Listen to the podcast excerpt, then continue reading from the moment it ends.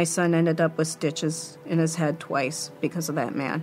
I just had mm-hmm. enough. I didn't have anything at that point anymore, so there was really no reason to stay. But I didn't know how to get out. You just heard the voice of a local survivor of domestic violence. We want to welcome you to Voices from the Valley, a podcast of the Community Foundation for the Fox Valley region. I'm Amy Spreeman. And I'm Carolyn Desrosiers. This episode may be difficult to hear. Our hope is that we can have a conversation about domestic violence and abuse. It happens to people you and I might know, to people in our neighborhoods, in our schools, and churches, in our workplaces and sadly, I'm sure it has happened to some of our listeners. So please, take good care. And if domestic violence is a sensitive topic for you, you may want to skip this episode. We're talking about this topic because there is help and there is hope. Domestic abuse is more than what we might think. It is a pattern of behaviors where one person exerts control and power over another in a relationship.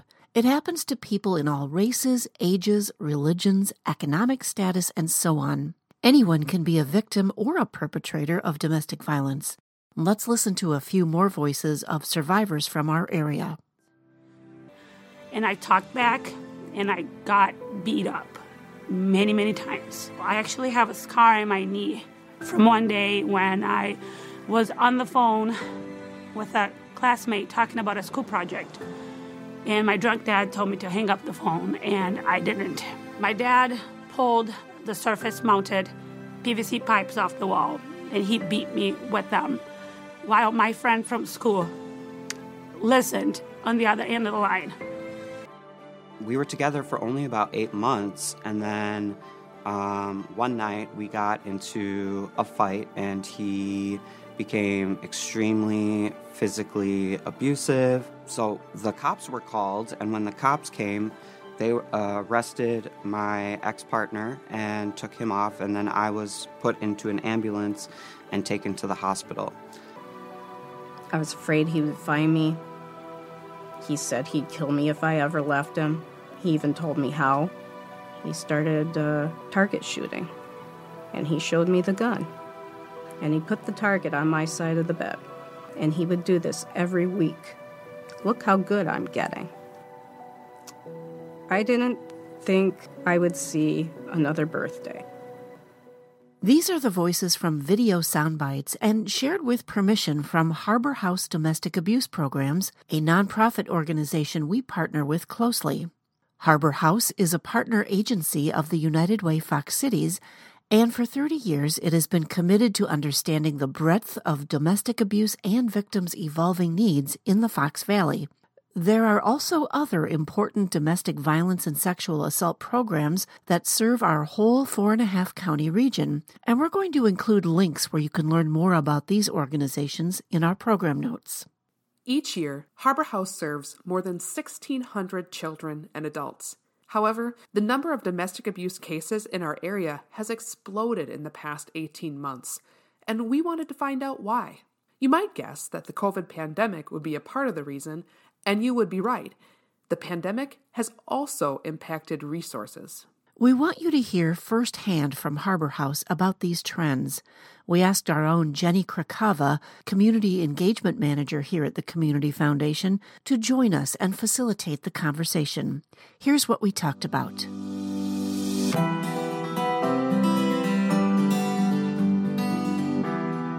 We are here with Amber Schrader, who is the Executive Director of Harbor House. Welcome, Amber.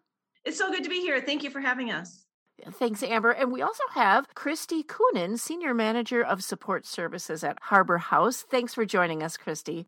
Thank you, Amy.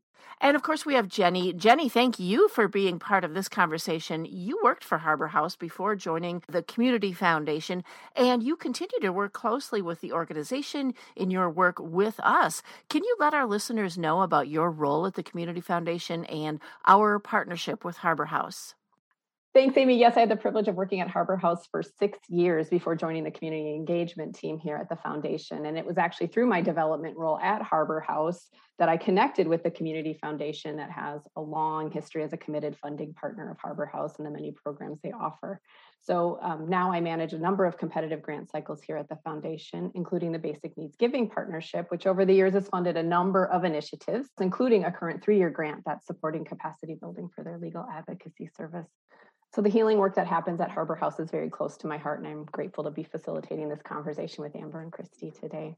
So let's start with you, Amber.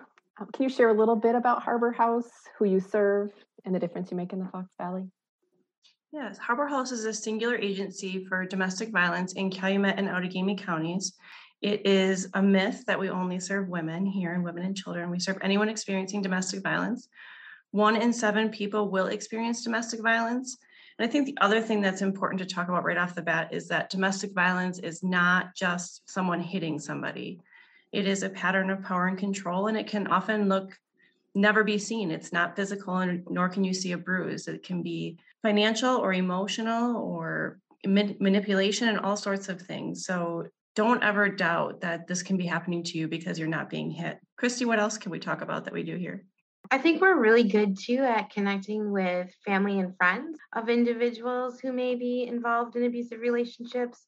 Providing support services to those individuals is critical because you may be someone who knows someone in an abusive relationship too, and you're not sure how do I help this person? How do I support them?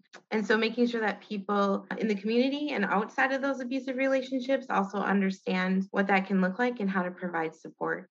Christy, we've heard recently that the number of people you're serving has increased by 262%. That is a shocking increase. Um, can you talk a little bit about what's behind that?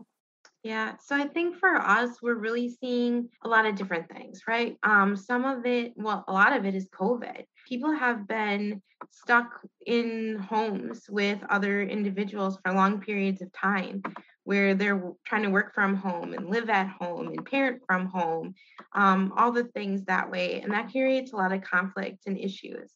We're seeing that this is a national trend, though. This is not just a Fox Valley issue. This is a trend that's happening across the nation. And yeah, 262% is alarming. However, we feel very grateful that people feel that they're able to connect with Harbor House um, and to talk about something that's extremely intimate and can have a lot of shame within um, for themselves and their families and their situations as a whole as I had mentioned before, we're seeing a lot more too of friends and family who are seeking help and who have concerns about loved ones. The other thing that we um, have seen through all of this is that the court systems are extremely behind. So, whether that be criminal or civil. And so, there were a lot of people during the whole process who are seeking us to say, what are my options? Court's not an option for me. I can't get into family court. I can't I can't deal with custody placement issues. I still want to, you know, leave or potentially I want to figure out how do I safely stay in the meantime. I think we've seen too that there are very few or less options of places for people to go. Um, the housing market has absolutely played into all of that. And then with COVID, people are kind of balancing like, do I do I leave my home? And if I go, where do I end up? And you know, do I go into a communal or shelter sort of setting? having to live in a you know among other people during covid that part's scary too so i think we've had a lot more within outreach our advocates are really supporting clients on a longer term basis who maybe can't necessarily leave their situation but are trying to figure out ways to cope through it i think the other thing that's important to talk about is that things that in the past that might have built up over six or 12 or 18 months are now happening in really compressed timeframes. So violence is escalating quicker. There was a DV homicide or domestic violence homicide not far from here that the, the woman had only been dating her partner for three months and he killed her three months later. That's how quick things are escalating right now. So the seriousness of things, I think, is also driving up numbers it's like this, this can't go on. It's it's more apparent more quickly. I think the other part too is we've had many people who've talked to us about the Netflix series Maid and how that's really provoked a lot of conversations. Um, and for them to start thinking about the struggles that an individual is going through when leaving a situation, abusive situation. And so that has been a good conversation for us to have across the community, but also for individuals experiencing abuse and those trying to support them. Amber, we kind of got to this in the last question, but is there anything else you want to elaborate on? How has the COVID 19 pandemic impacted the organization? You started as executive director eh, just as the pandemic was getting started in, in April of 2020. Um, I imagine operations staff, volunteers, as, as well as obviously the clients have been impacted. Yeah, I mean, I think like the rest of the world, we're tired. We're tired of COVID. Everyone is tired of COVID. We're tired of adapting, but here we are.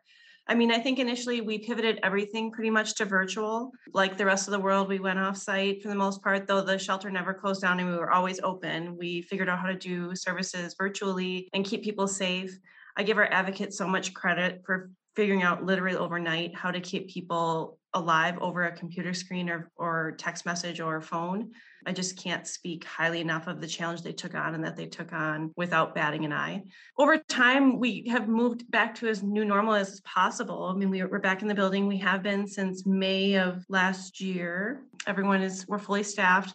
We've, we have some support groups that are still virtual, some that are still in person if you've ever had told me that I would perform rapid tests on people for a living and run a laboratory on site, I would have told you you're crazy. But here we are doing those crazy things um, to try to protect our staff and our building. Um, we've had big conversations about masking, and it's not even about it's not political here. It's about people are coming home at the end of the day, and should they wear a mask when they come home and go in the kitchen? And what does that mean from a trauma informed perspective? And how do we make sure this still feels like home and keeping people safe? So that's the kind of stuff we talk about here at Harbor House. We have an awesome group of core volunteers that came back with the majority of staff in the summer of last year and have hung with us, and they've taken on the same risk that staff takes every day. And they do things like stock our food pantry or our kitchens from the food pantry and um, keep our donations organized and run all over the place to pick up donations. And we're out of water. Can someone go to Aldi? And they do that. So we have just an awesome group of core volunteers that support us in those ways, as well as by answering phones at the front desk and helping us with walking clients and all sorts of things. They are critical. And when we have staff shortages because of quarantines for COVIDs and things, our volunteers have really made sure that we have been able to maintain services here. So, much like everybody, we just keep adapting and keep offering services. The thing that gets harder now is we all have lower tolerance for compliance with anything to keep safe. We just want to live our lives right. So that get that gets harder and harder, but we just keep going. So grateful and grateful, and it's so good to hear that the volunteers are coming back and staying back because that's we're hearing that's not the case for all organizations. So, Christy, what is what is something important you think our listeners should know about the individuals and families you serve at Harbor House? Wow. So, our families and the people um, that we consider our clients are your everyday people. They're your neighbors, they're your family, they're your friends, they're your coworkers, they're your repair person. It doesn't matter who they are, right? Like everybody has a story and a situation. And I think that we feel lucky that people are willing to let us in and share intimate things about their lives that are challenging and can be can be really hard to talk about and to really face, right? It's hard to face situations in your life if that's really the reality. You know, I think it's important that our listeners know too that we we're serving everyone as Amber had said earlier, and that we serve people who never come into shelter. And honestly, we're serving two to three times as many of those outreach clients, people never coming into shelter, as we are shelter clients. We are here to support people, to give direction and options, to talk about systems and programs and processes, but it's all at their own pace and in their direction we're kind of we sit passenger right they're in the driver's seat. and we can tell them how to get from point a to b either the fastest right or by highway or with most things to see but we're not telling them how to get where it is that they may want to go we want them to get there in their own way i think the other thing that is really hard to know if you're not on the inside working in this every day is the incredible, amazing, unbelievable resiliency of our clients. I think it's really easy to think about people who have to use Harbor House and feel sorry for them. That is just so not the case. Our clients are resilient. And if you watch Maid, that is one thing I really encourage you to watch for. Don't feel sorry for her. Watch and every time she overcomes and count how many times she overcomes. That is what we see here. Yeah we also come from a perspective that everybody is individual and situations can change from minute to minute. And so can people's choices or what they want to see as the outcome. And so we're really there to just be with them. I, we have fabulous staff here that are happy to answer crisis phones or to sit with the clients or to transport somebody to go help with picking up kiddos. We we will do just about all and have done it all to support people where they're at. I'm getting emotional just thinking about all the all the incredible people that I got to meet. Yeah, it's fantastic. We'll pause here and talk about how you and I can be part of this story and solutions when we come back. I was able to get help with food, help with housing, mental health care, an actual doctor for my son and I. There's just so many resources that I didn't even know existed until I came here. I met some really wonderful women here. We have a very diverse community here in the Fox Cities, and I know coming from a different culture how big of a role that plays on how you perceive and how you deal with abuse. So we are working very diligently to help you, to reach out to every different culture group that we have here in the Valley, and we will get you help. There's always people who are willing to help. And I didn't even know a community could pull together like that before I came here. Part of my healing process is talking about it. Maybe your neighbor is going through it, maybe your cousin is going through it, maybe your sister is going through it, and you don't even know because we don't talk about it. I survived and I'm here and I'm strong and I'm healing. Not everybody is this lucky. Now, here's part two of our conversation with Harbor House.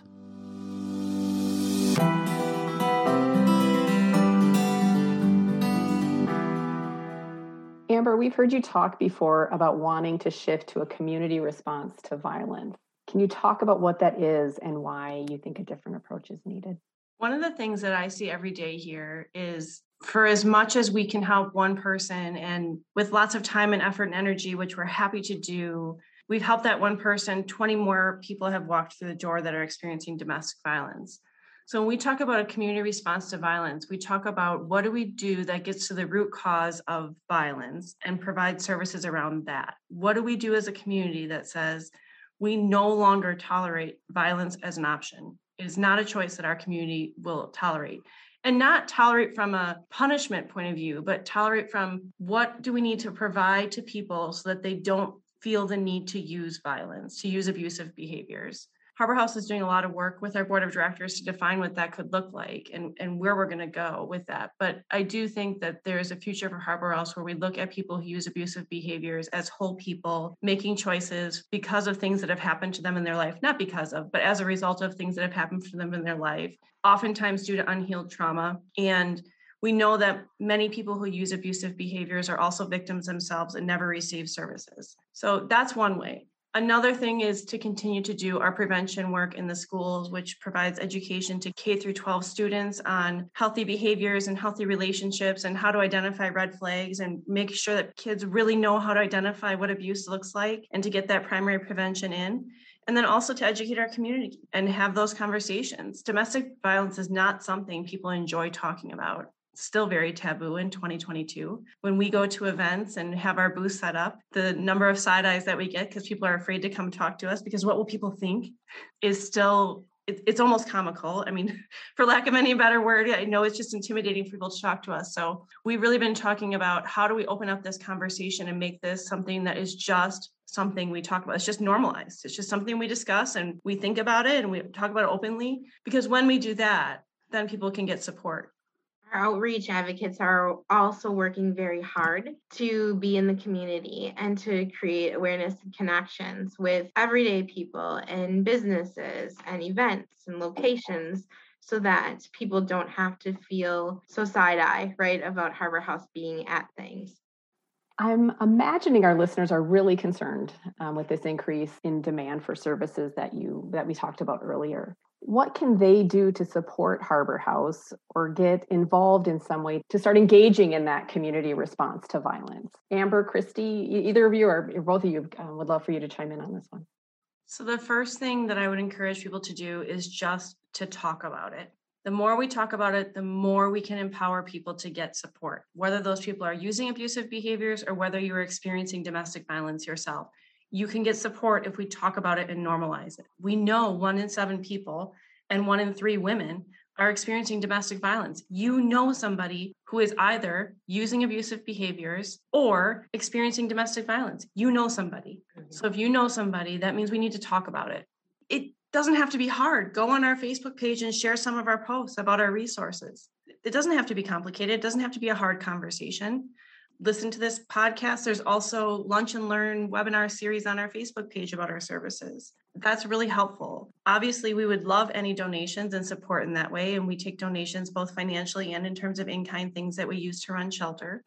Um, and you can learn more about that on our website as well. And if you find yourself in a position where either you are experiencing abuse or you think you know somebody who is experiencing abuse, please don't hesitate to pick up the phone and give us a call.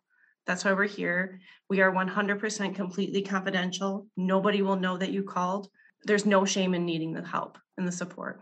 Yeah, I think too, you know, we we can be quick as people to jump to trying to understand or create reasons about why people make the choices that they do or try to understand their lives when in fact there are plenty of times we absolutely don't know um, we will never know. We've not experienced it. And so i think part of that too is for us to be able to slow things down and maybe ask some more questions. And if you are struggling with what those questions might be or what to do in those situations contact us. We can absolutely have a conversation to look at it further.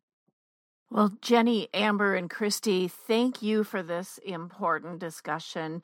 And I want to give out the website for Harbor House. It's www.harborhousewi for Wisconsin, so harborhousewi.org.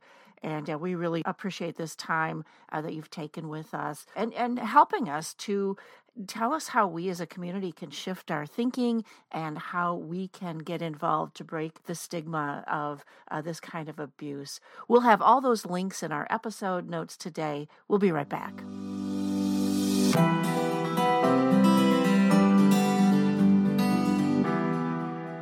I'm Reg Whitehaven, a local attorney with McCarty Law and a board member for the Community Foundation for the Fox Valley region. The Community Foundation is about connecting the needs of the community with solutions, as evidenced by the Nelson Family Crossing, a walkway linking Kaukauna and Little Chute. I've also seen Community Foundation staff connect my clients to certain causes or charities. I'd like to connect you with the Community Foundation's helpful and passionate staff. Please call 920 830 1290 or go to cffoxvalley.org. Do you want to make a difference in your community but not sure how or where to start? Do you feel strongly about a cause or an organization that touched your life or the life of a loved one? Want to help students attend college? Or perhaps you want to create a legacy and inspire others to give. The Community Foundation for the Fox Valley region is a great partner to help you make an impact now and for future generations. By simplifying your giving and helping you establish a tax deductible charitable fund, you can set it up with cash, stocks, property, or IRAs, and you can do that now or in your will. It's easy. We share our knowledge and help you not only to make a difference today, but always. Count on us to understand the important community issues and help you consider effective ways to ensure our community is a special place for all to live, work, and grow. Because together, we flourish. With a fund at the Community Foundation for the Fox Valley region, you can support causes important to you. Join others and learn how you can make a difference at cffoxvalley.org.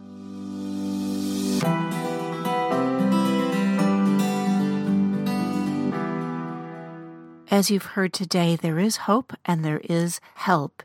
If you need to find resources or somewhere safe, please call the U.S. National Domestic Violence Hotline at 1 800 799 7233.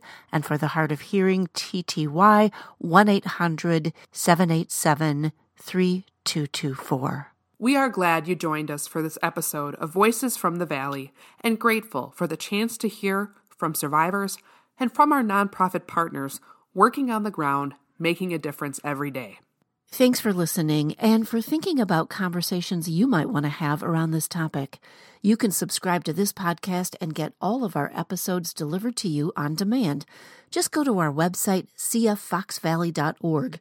Look for the podcast link on our homepage, click on podcasts, and get Voices from the Valley delivered to your computer or smart device. We'll see you next time on Voices from the Valley, a podcast of the Community Foundation for the Fox Valley region.